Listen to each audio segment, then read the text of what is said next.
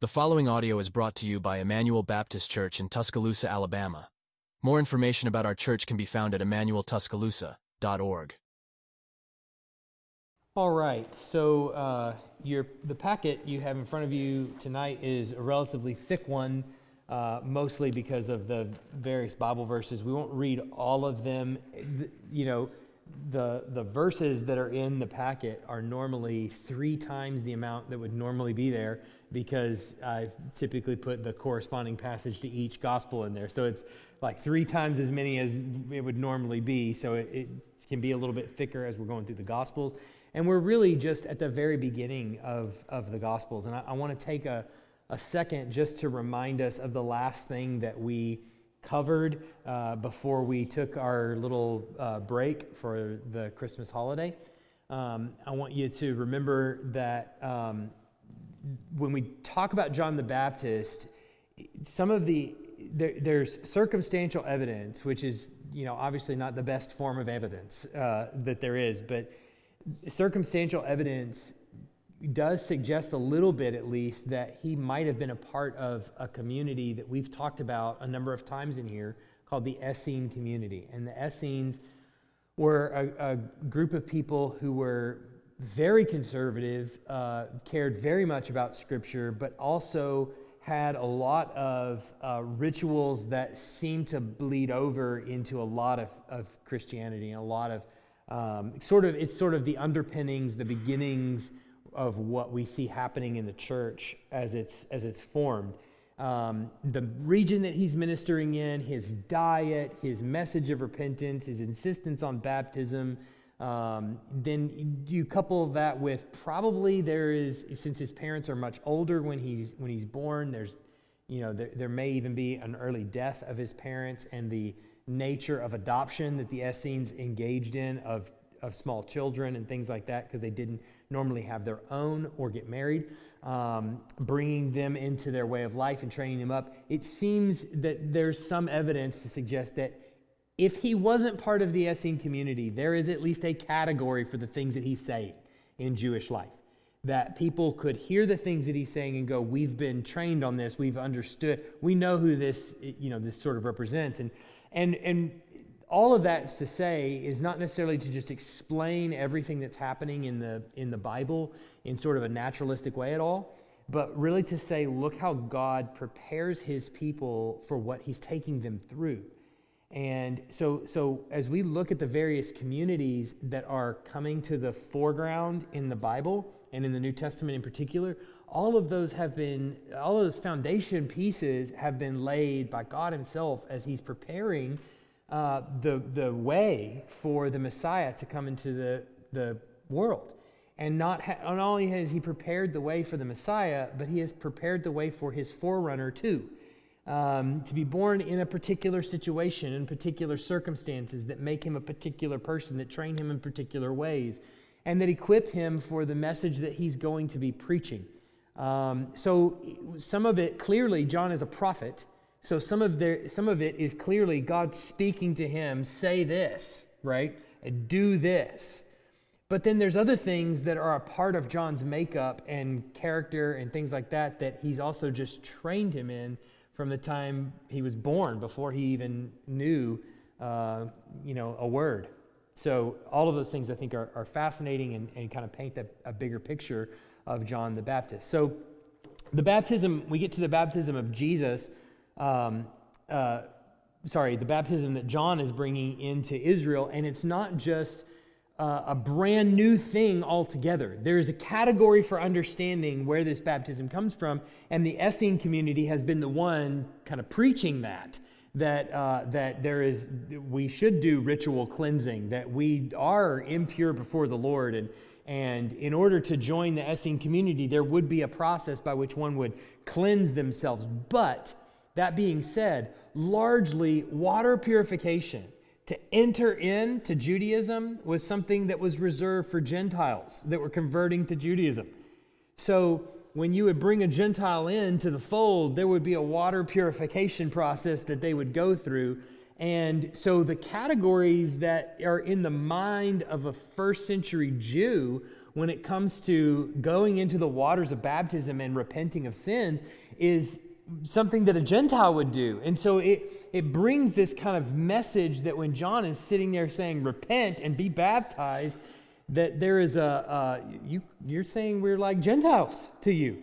And that's, that's also matching with what John is saying about himself, that he's a voice of one crying out into the wilderness as, as if the people that are in front of him listening to his preaching are still in captivity in bondage to sin and in exile, in spiritual exile. Hey, get out of the way. The Messiah is coming and he's going to lead you back into the promised land. So, having come from Gentile territory and you yourself being like Gentiles spiritually, let's baptize you in the Jordan before you come back into the, into the promised land.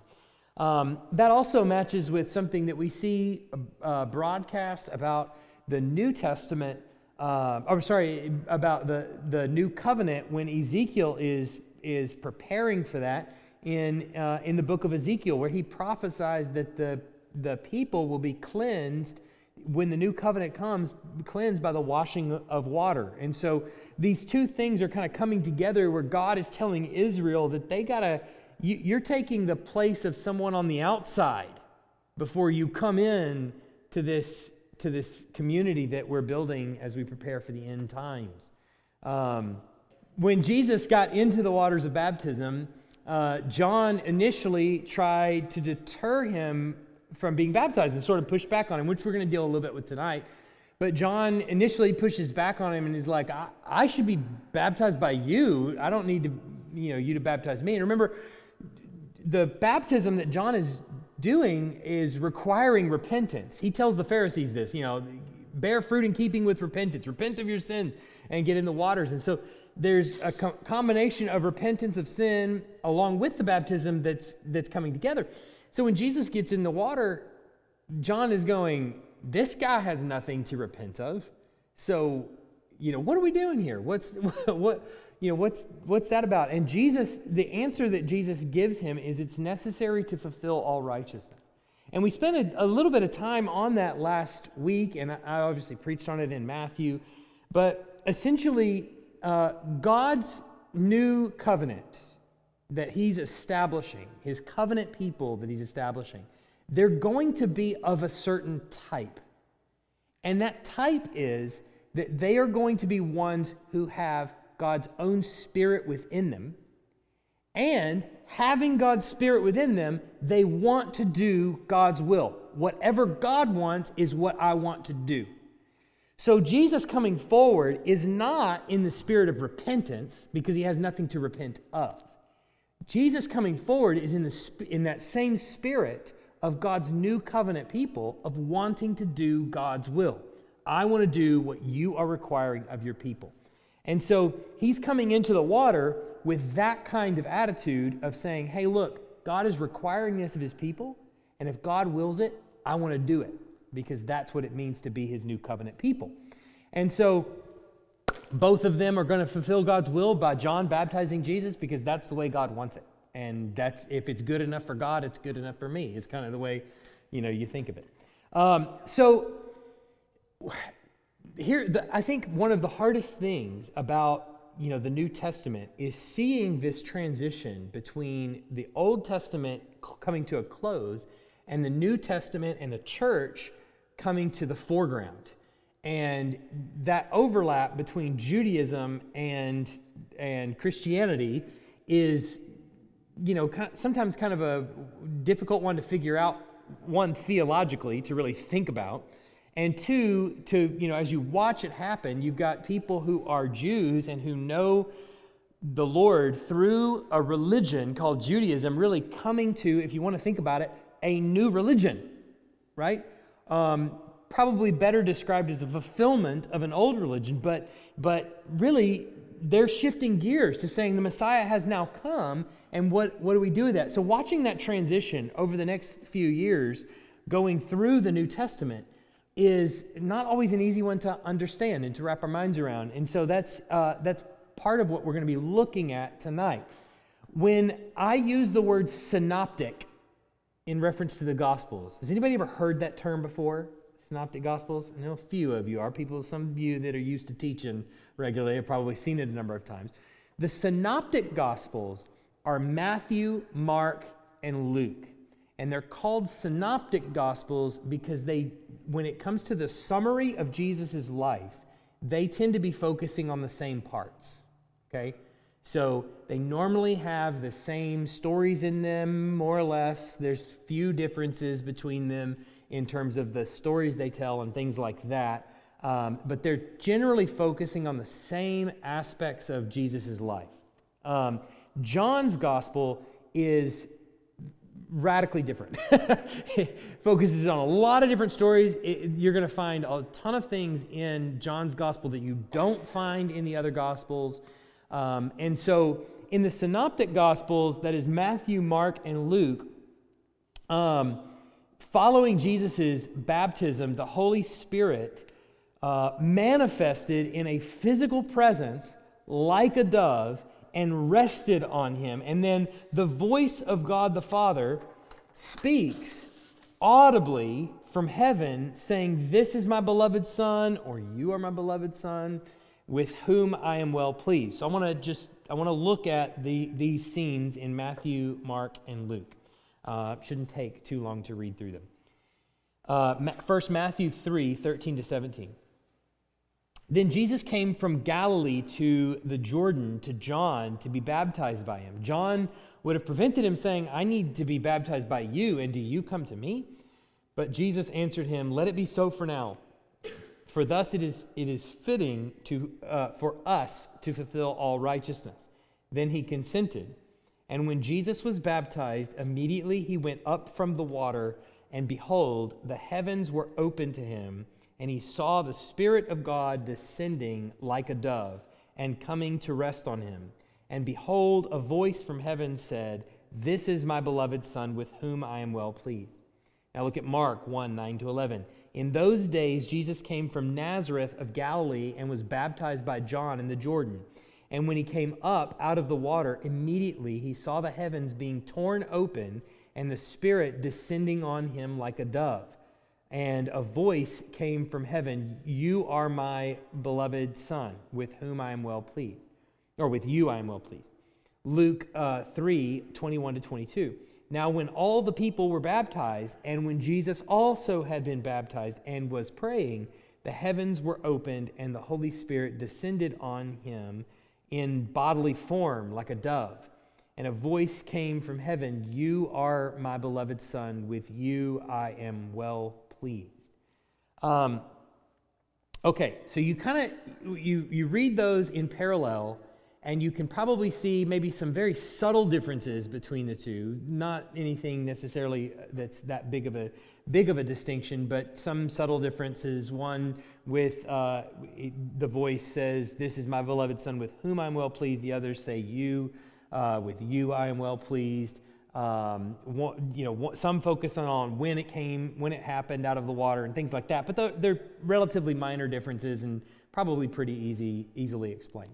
In the Gospel of John, the baptizer sees the Spirit remaining on Jesus as a mark of identification that Jesus, although otherwise unknown to John, is the Son of God. This goes back to the question that Timothy asked um, it was a few weeks ago, back when we last met, is here is here is the way John describes it in his gospel. It says, The next day he saw Jesus coming toward him and said, Behold, the Lamb of God who takes away the sin of the world. This is he of whom I said, After me comes a man who ranks before me because he was before me. I myself did not know him but for the, this purpose I came baptizing with water that he might be revealed to Israel. And Jesus and, and John bore witness. I saw the Spirit descend from heaven like a dove, and it remained on him. I myself did not know him, but he who sent me to baptize with water said to me, He on whom you see the Spirit descend and remain, this is he who baptizes with the Holy Spirit and I have seen, I have seen and have borne witness that this is the Son of God. So here is John uh, calling out Jesus as the Son of God, identifying him as the Son of God, now seeming to know who he is, whereas before the Spirit descended on him like a dove, like we saw at his baptism. Before that happens, he has no idea who he is. But of course, in the Gospel of Matthew, when he comes into the water toward John, John says, Do I need to be ba- do I baptize you? You need to be baptizing me. That would seem to indicate before his baptism in Matthew that he does know who he is and is confused about why he'd be coming to his baptism. You see that? Does that make sense? How do you fix that? How do you solve that? What's the answer to that? Somebody help me out. what, what is it?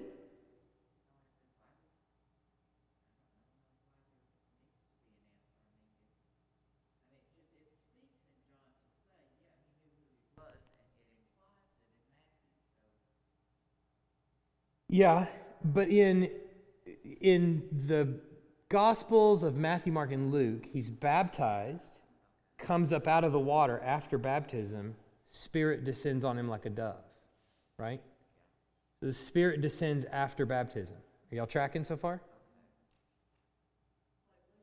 The Spirit descends on Jesus like a dove after baptism, right? Here, John says, I did not know who he was. In Matthew, eh, I did not know who he was before the dove descended, after his baptism. Matthew, he comes into the waters of baptism, and John says, Hold up. I need to be baptized by you. Do you baptize? You see the, see the chronological thing that's going on here? Okay. What's the answer to that? What do you think?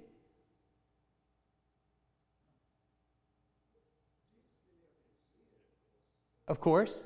So there may be something that John perceives about this man coming into the waters. Or, or perhaps Jesus doesn't come into the waters confessing any sin. And he goes, You don't have any sin? Then you need to be baptizing me. You know, uh, maybe, maybe. It's, isn't it also possible that John could have seen a dove descend on Jesus privately? Is that also possible? John sees a dove descending on Jesus and a message from God to his prophet saying, This one is mine. And he says, Oh. And the dove descending on Jesus after his baptism is available to the people who are there watching, or perhaps to Jesus himself, however you want to read that. Possible? Yeah. There you go.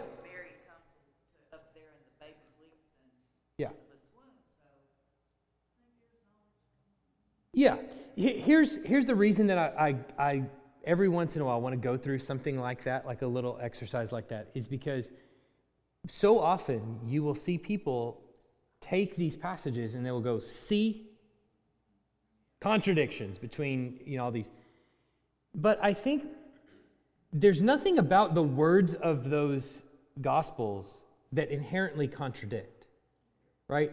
It just takes even just a little bit of thought to see how they could actually come together and coincide and the stories coincide.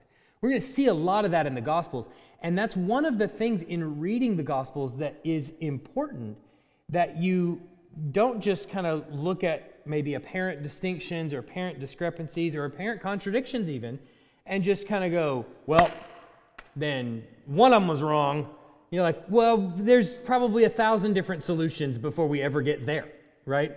Uh, that they are, and, and I think it's important that we as Christians remember what we're affirming about the Bible that it is the inerrant, inspired, authoritative Word of God, um, that it's infallible in all that it affirms. And we do hold that as Christians. And in our reading of Scripture, we can take just a little bit of time and resolve some of these things that seem to be apparent conflicts that right now, even in the world as we speak, are making hay about constantly. That uh, just a little bit of time reading and thinking about how these things can coincide, coincide help. Go ahead.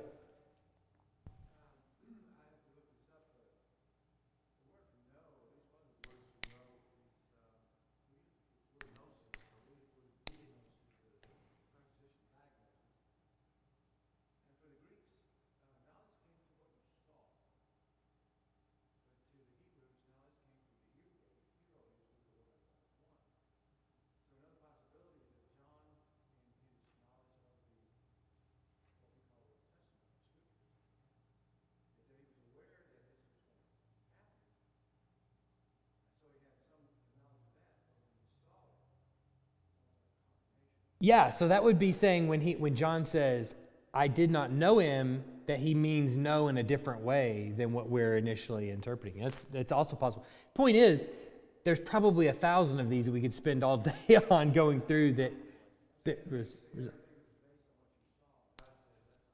yeah, yeah.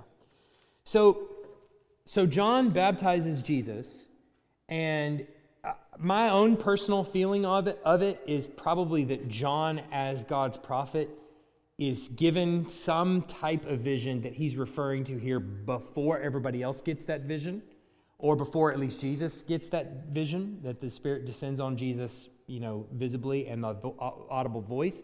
Notice that John doesn't even mention the audible voice uh, that, he, that he heard. Um, so I think that's probably the reality. And then when Jesus was baptized, then this becomes a more of a public uh, viewing. But regardless how you want to take that, there what what is clear is that there is being there is a, a torch that's being handed off, a baton, if you will, in a relay race of God's revelation. the baton is is being handed off now to Jesus, and you you see this that immediately following his baptism, he is driven out into the wilderness by the Spirit uh, for 40 days of fasting in, this, in the wilderness, which, especially in Matthew's gospel, is sort of meant to clue you in, and I think in all the other gospels as well, but especially in Matthew's is highlighted, uh, recalls Israel's 40 years of wilderness wandering. So you look at Matthew 4 1 to 11, we won't read it all, but he says, Then Jesus was led up by the Spirit into the wilderness to be tempted by the devil. And after fasting 40 days and 40 nights, he was hungry. Satan didn't come to him on day one, if you notice. And the tempter came and said to him, If you are the Son of God, command these stones to become loaves of bread. Well, what did we just see in the previous passage? Jesus was baptized, and what was declared? Spirit descended like a dove. This is my son. Flash forward after 40 days of fasting, and what is now called into question? If you are the Son. Flash forward three and a half years, Jesus is bloody and on a cross, and what do they say to him? If you are Son, come down off that cross. In other words, people are looking for all kinds of validity, Satan himself wanting all kinds of validity that comes outside of God's own revealed voice. God has already said it. This is my beloved Son. If God has, as my friend James always says, if God has said it, why would you question it? Right? or as James always said, what did God say? That's what your grandfather said, yeah. Uh, so he says, uh, If you are the Son of God, but he answered him, It is written, man shall not live by bread alone, but by every word that comes from the mouth of God. So Jesus responds with exactly what I just said. Then the devil took him to the holy city and set him on the pinnacle of the temple, and he said, If you are the Son of God, what is all this if stuff? What do you mean by if? It's already been told to you that he is. Uh, he says, Throw yourself down, for it is written, He will command His angels concerning you, and on their hands He will bear you up, lest you strike your foot against a stone. Jesus said to him, Again it is written, You shall not put the Lord your God to the test. Again the devil took him up to a very high mountain and showed him all the kingdoms of the world and all their glory. And he said to him, All these I will give you. Notice, no, if you are the Son of God. I don't want you to, I don't want to remind you about that. All these I will give you if you will fall down and worship me. Then Jesus said to him, Begone, Satan, for it is written, You shall worship the Lord your God, and him only shall you serve. Then the devil left him, and behold, the angels came and were ministering to him. So he's driven out to the wilderness uh, for 40 days, which is this sort of shadowing of Israel's 40 years in the wilderness. But the difference, of course, between Jesus' 40 days in the wilderness and Israel's 40 years is what? When Israel is tempted by the devil, what do they do? They give in. They put him to the test as they did at Massah, right? And respond to God in all kinds of uh, sinful ways. And Jesus does not. So he's a fitting representative of the nation of Israel in that he is sinless. So twice Satan's attacks begin with the reference uh, with reference to the claim that Jesus is the Son of God. And all of this suggests that Matthew recognizes Jesus fulfilling the role of Israel as Son of God, true Son of God, true in his, his actual nature, who he is by his nature. He is the Son of God, but also filling the role that Israel was given by God by grace as Son of God, called that numerous times through the Old Testament. We see now that this one that John has handed the baton off to is actually the Son of God, the one fit to carry the sins of the nation of Israel, sins of all God's people. So, the memory of John the Baptist. Now, now I don't want to, I, I want us to think about who John actually is and, uh, and how important he actually, what, what important role he plays in Israel's history, not only Israel's history, but in ours. Um, the memory of John the Baptist remained for many years with those who had heard him. A quarter of a century after his death, we learn of a group of people as far away as Ephesus who claimed to have been baptized under him. That, of course, is in Acts 19, uh, 1 to 7. The point is that John, even for a secular writer, secular historian like Josephus, John the Baptist is, is, has some notoriety. He, is, uh, he, he not only caused a tremendous issue for the Roman government in his preaching and his prophecy, obviously, they're the ones that killed him and cut off his head, um, but he was looked at and revered in Israel as a prophet from God. Now, now just take yourself back to this point in time. We, we spent, I think it was 13 weeks maybe, going through the history, the time of history between the, old, the close of the Old Testament and the open of the New Testament. And what you'll maybe recall about that time period is it's a period of about 400 ish years or so where Israel is known to express that God has been silent with them. You remember this? There's not, in Israel's history, they're not without a word from God on the usual, right? Even back, you've got Abraham and you've got the patriarchs that come. Eventually, you get Moses and you get the prophets that come after, after them. There was a there were schools of prophecy rising up in first uh, in uh, first and second kings and and then you had that there was a time of silence where eli was there as priest but soon samuel began to get word from the lord and then david and and and several others so god was routinely giving to the nation of israel prophets and even judges before that who were not perfect by any means but were at least there as ambassadors of, of god or sent by god to deliver israel so if you think about just Israel's history, what is that time between Malachi and Matthew? It's 400 years of silence, and you get being ruled in your own land by the Ptolemies and the Seleucids, and you get wars over the city of Jerusalem and fighting back against the temple. You get pagan sacrifices in the temple. You get tons of all kinds of just unconscionable things that are happening there in Jerusalem, and all of it, they're looking around. Where is the prophet? that's going to rise up and actually explain God's point of view in all of this. And he's not there. In fact, the book of Malachi closes with God telling you, I'm going to be quiet for a little while.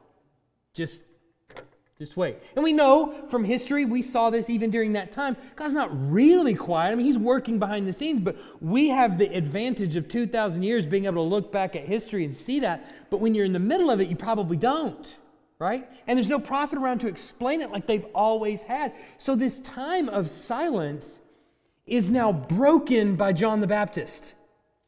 You actually have a guy who is out here doing the things that prophets do, saying things that prophets typically say, and is even claiming to be a prophet. That's big. So when you look there in the, in the New Testament, you see these people flocking out there and being baptized and listening to his preaching, you might be inclined to ask, Why would they be doing that? The reason they're doing that is because they've been forever without one. And now here is this guy who is doing and living and saying some of the things that prophets say. And so it's giving some, you know, thrust to his argument, some weight to what he's saying.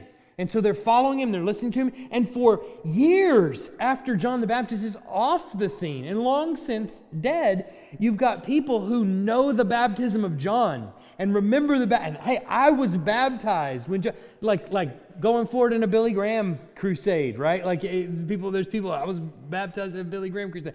Like, like I remember being baptized there in the river uh, by John the Baptist himself. So you find this even years after uh, he's dead. But the significance of John the Baptist cannot be overstated. The passing of the torch between the old covenant and the new covenant begins with this transition between his and Jesus' respective ministries. So in our Bibles, the Old Testament ends at after Malachi, and we get this little fancy page. It's just blank. It says New Testament. And you flip the next page, and we're in the Gospel of Matthew. But in reality, the Old Testament more appropriately closes with John the Baptist than it does there at the end of Malachi. Uh, and as proof positive of that are some things that Jesus has even said in Luke 7 uh, 22 to 28. And he answered them, Go and tell John what you have seen and heard. The blind receive their sight, the lame walk, lepers are cleansed, the deaf hear, the dead are raised up, the poor have good news preached to them, and blessed is the one who is not offended by me. When John's messengers had gone, Jesus began to speak to the crowds concerning John. What did you go out into the wilderness to see? A reed shaken by the wind? What then did you go out to see? A man dressed in soft clothing? Behold, those who are dressed in splendid clothing and live in luxury are in king's courts. What then did you go out to see? A prophet? Yes, I tell you, and more than a prophet.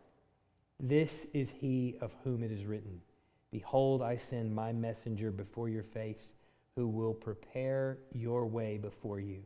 I tell you, among those born of women, none is greater than John. Yet the one who is least in the kingdom of God is greater than he. Luke 16, 16. The law and the prophets were until John. Since then, the good news of the kingdom of God is preached, and everyone forces his way into it. Then the disciples, Matthew 9, 14 to 17, then the disciples of John came to him saying, Why do we see the Pharisees fast? Why, why do we and the Pharisees fast? So here's John's disciples. Uh, why do we and the Pharisees fast, but your disciples do not fast? And Jesus came, Jesus said to them, Can the wedding guests mourn as long as the bridegroom is with them? The days will come when the bridegroom is taken away from them, and they will fast. No one puts a piece of unshrunk cloth on an old garment, for the patch tears away from the garment, and, wor- and a worse tear is made. Neither is new wine put into old wineskins. If it is, the skins burst and the wine is spilled and the skins are destroyed. But new wine is put into fresh wineskins, and so both are preserved. So, what Jesus is essentially saying here is that John is that last and final representative of the old covenant coming to prepare the way for the new. It's hard to even call him a representative of the old covenant. It's, it's this transition, it's this handing of a baton between the old and the new. It's this handshake that takes place between John representing the things that came before and Jesus coming in to usher in the new covenant. And, um, and so John is that marker. John is that last great prophet and the greatest uh, of the prophets. And Jesus says, But the one who is the least in, on this side of it. The one who is the least on this side of the baton handoff is even greater than John the Baptist because they're seeing this day.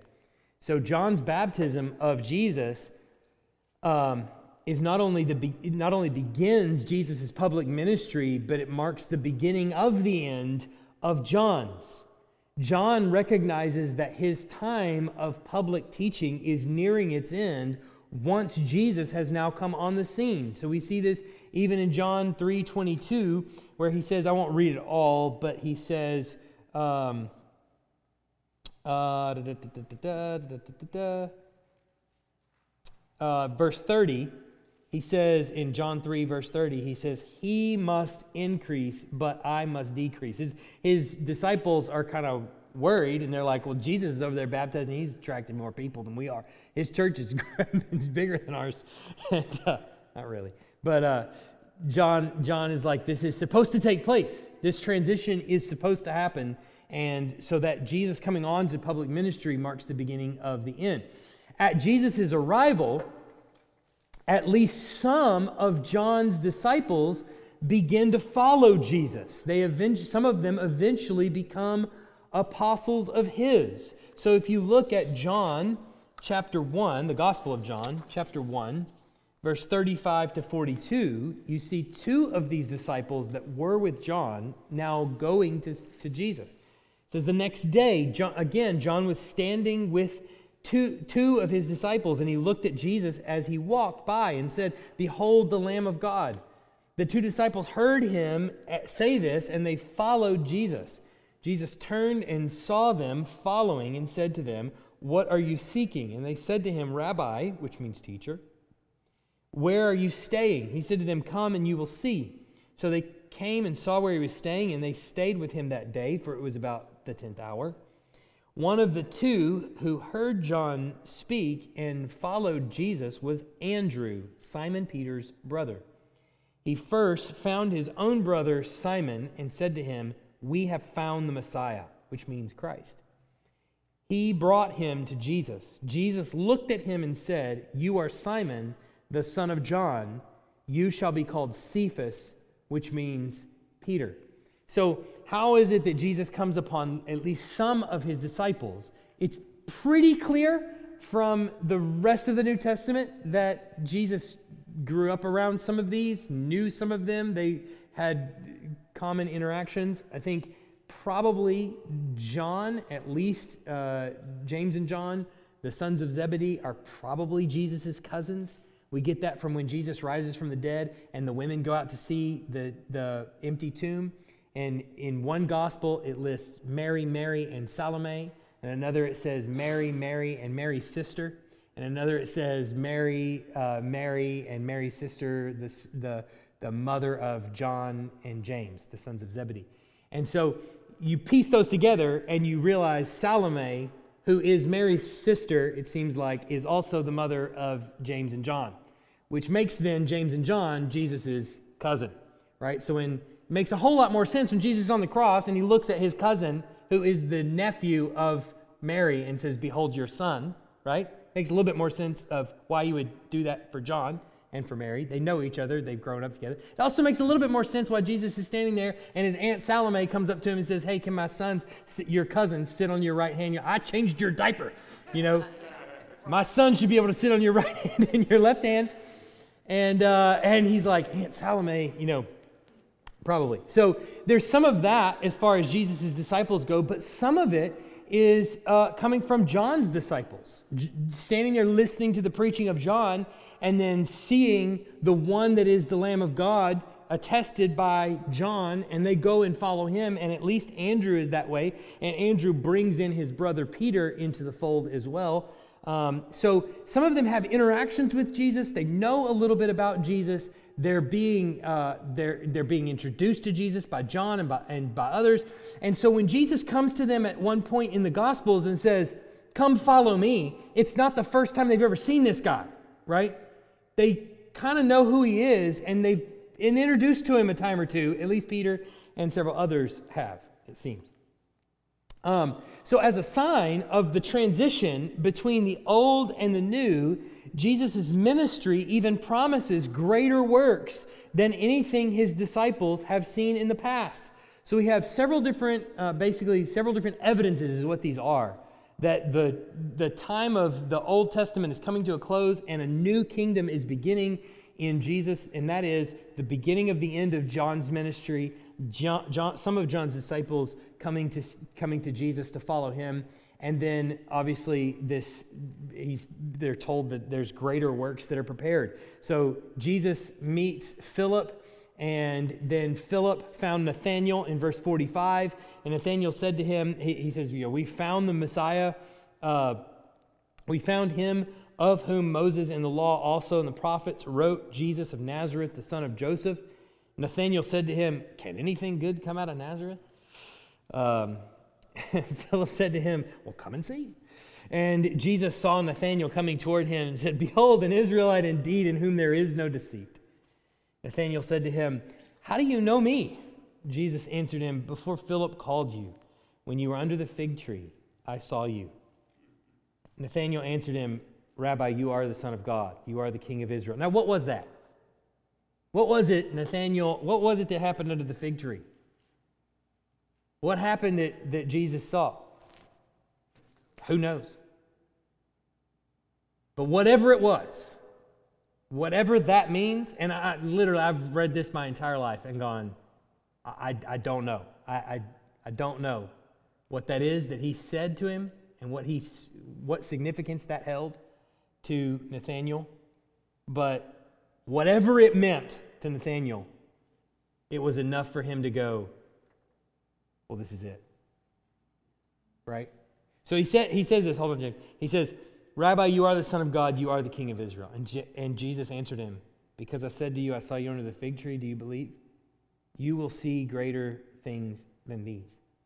He said to him, Truly, truly, I say to you, you will see heaven opened and the angels of God ascending and descending on the Son of Man. You know where that comes from? Where is that? Jacob's ladder. Yeah. Yeah, it's Jacob's ladder. He- heaven opens up, angels ascend and descend. What, is, what, is Jacob, what does Jacob do when he sees that? When he wakes up from that vision or dream or whatever, what, what does he do? Do you remember? Say again? He says, God is in this place, and then he, he builds something, builds a memorial for it Bethel, house of God, right? So when Jesus says, You're going to see Bethel, you're going to see the house of God standing in front of you. What is he talking about? He's talking about himself.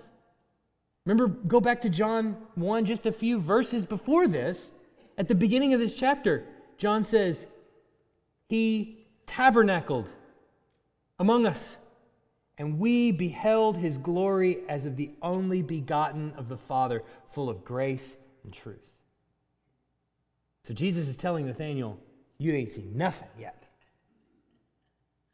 You're going to see heaven, the heavens open, angels ascending and descending.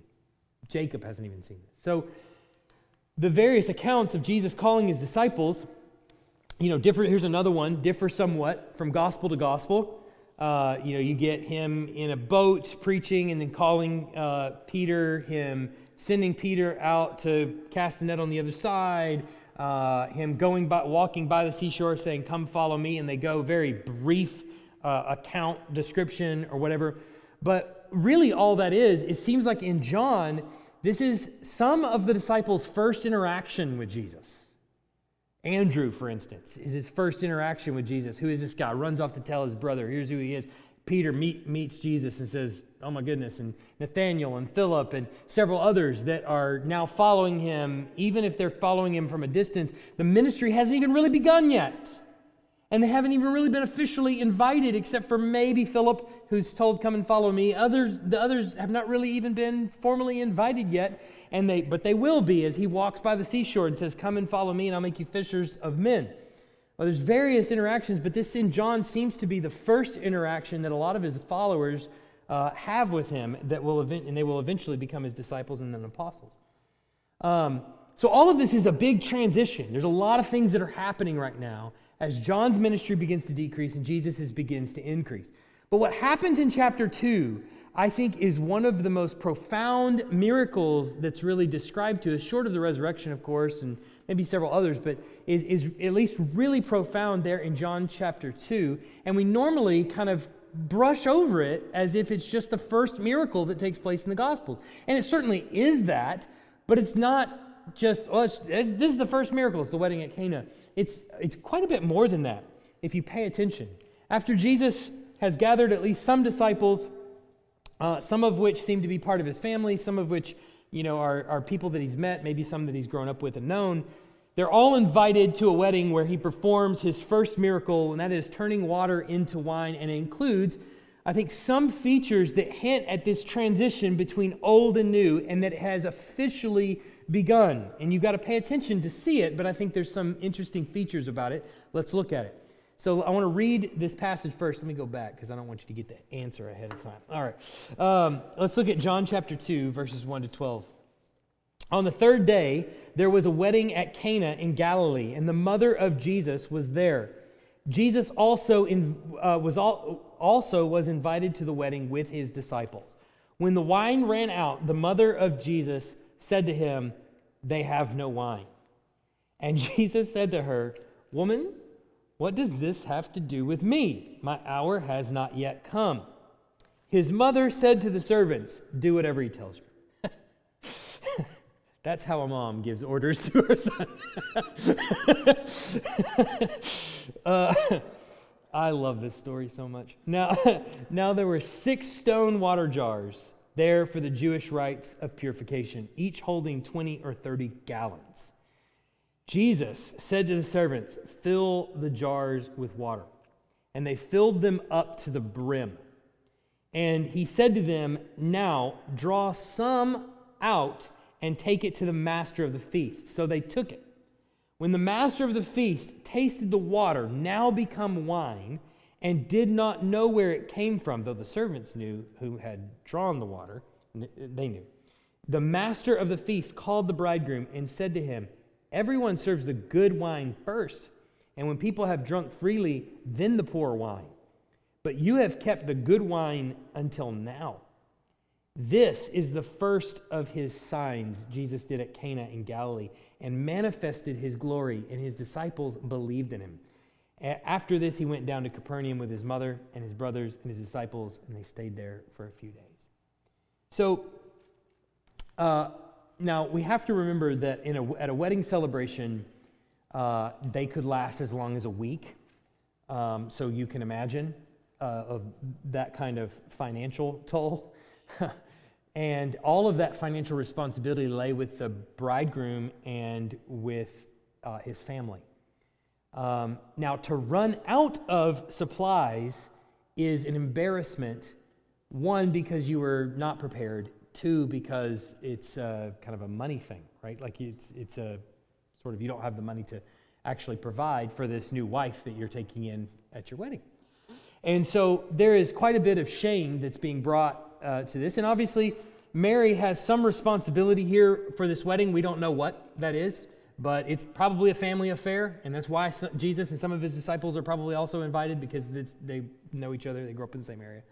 Um, and they're you know they're all there. So and mary has some sort of responsibility for the wine running out and she wants to be sure that this is taken care of.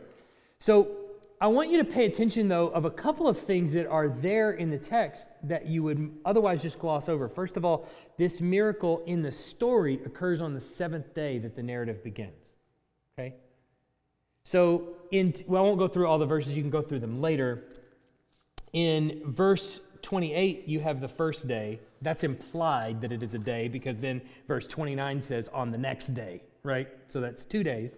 So 28, 29, 35 is day 3, 30, 43 is day 4, and in 2 1 it says three days later. So we're now looking at the seventh day. Now, ordinarily, I would say coincidence or just minor detail, things that you probably meaningless, right? However, one, it's the Gospel of John, and seven is really important in the Gospel of John. So, full stop there. Two, it's the Bible, and nothing's an accident. All right, so I'll just say that. Uh, um, and and third, in the Gospel of John, days things that are mentioned in relation to holidays and festivities are really important. So when he says three days later, I don't think he's just throwing in a detail that's just casual. I think he means to actually say something. So, a, sa- a full Sabbath week later, essentially, we're, we're sitting on the Sabbath day. Not necessarily that it's on the Sabbath day, but that it's seven, on the seventh day later. Jesus does this miraculous work. The fourth reason why I think that's important is because Jesus working on the seventh day is a theme running through John. If you know anything about Jesus, he tends to stir up controversy on the Sabbath. You notice this? He tends to do miracles. He probably could wait. I imagine he could. I imagine Jesus could probably just say, Tomorrow you'll be healed and walk off. And the next day, the guy would just be able to walk up off his mat. I'm sure he could do that. He opts almost never to do that, right? He nearly always takes the opportunity on the Sabbath to do something. So here we have this transition that's been building between John and Jesus. John handing off the torch to Jesus. We're seeing Jesus take up the mantle of the new kingdom. And here the, on the seventh day, Jesus performs this first miracle. Now, couple that with the fact that the abundance of good wine and a wedding feast are both signs of the inauguration of the age of the Messiah. So you have places like Jeremiah 31 12, Hosea, I'll let you read these later, Hosea 14 7, Amos 9 13 and 14. I'll read that one. It says, Behold, the days are coming, declares the Lord, when the plowman shall overtake the reaper and the treader of grapes, him who sows the seed. The mountain shall drip sweet wine. That's good wine. And all the hills shall flow with it. I will restore the fortunes of my people Israel, and they shall rebuild the ruined cities and inhabit them. They shall plant vineyards and drink their wine, and they shall make gardens and eat their fruit. But it's not just that, it's also the wedding feast, which we have replete through the Gospels of Matthew and in Revelation, is this combination of a wedding feast and the, the inauguration of the, of the kingdom come to the full, where the people are able to drink good wine. In this miracle, you have Jesus filling six stone mason jars of a, somewhere between 100 to 150 gallons in total of wine. I don't know if you've been to these ancient cities, they're small. This is not Birmingham that they're in having this wedding where the whole city's there. Capernaum is, you could throw a tennis ball across the whole city practically. It's small, right? and Cana and all the others are similar, similar in size. They're, they're small towns. You've got 150 gallons, as much as 150 gallons of wine there at a wedding. He has them fill it to the brim. But there's one more thing that's of interest that John does not just casually throw in there. It's the purpose that these jars are made for. What are they made for? Ceremonial washing, which is an Old Testament rite. So they fill the jars of water, uh, the jars of filled with Old Testament water. In goes the old covenant, and what comes out? The new kingdom. In goes the rites of ceremonial washing your dishes and your hands and your all kinds of things before you eat, as was important in the old covenant, and out comes the new covenant in the blood of Christ. Out comes the celebration of Christ's kingdom at the wedding feast. This is not just any miracle, this is also a foreshadowing. This is a foreshadowing of the kind of kingdom Jesus is actually bringing one of celebration and of joy and of happiness, where the embarrassment and the shame is taken away, and what's given to the people is celebration and joy and happiness. The purpose of this story is to symbolize the inauguration of a new day. The old order of Jewish law and custom was now to be replaced by Jesus bringing the new and better age of the Messiah.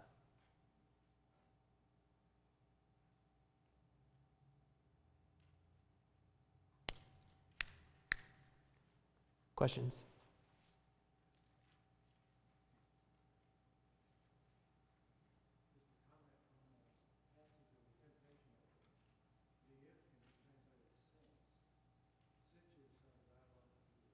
Yeah.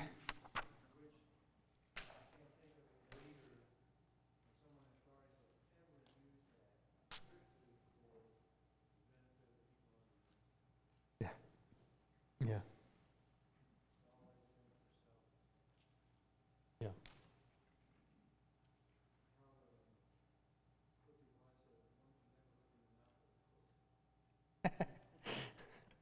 One can never look in the mouth of a cook.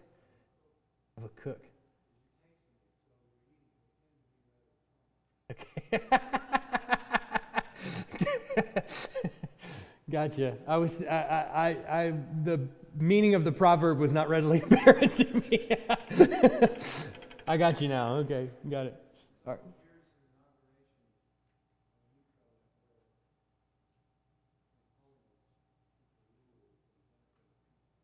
Yeah. Yeah. Good word. All right, let's pray.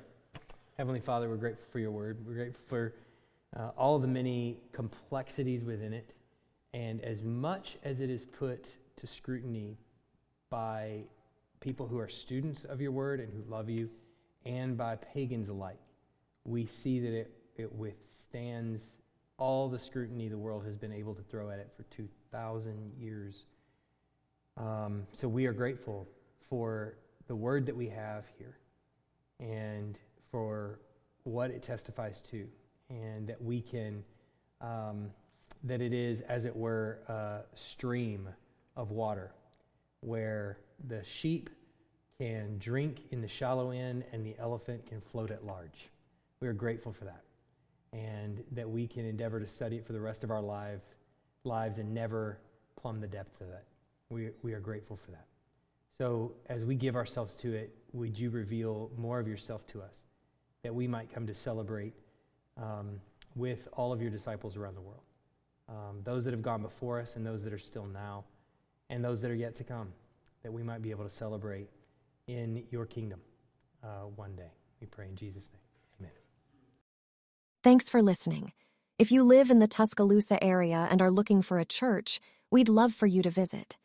Our service times are Sunday mornings at 10:30 and Wednesday nights at 6:15.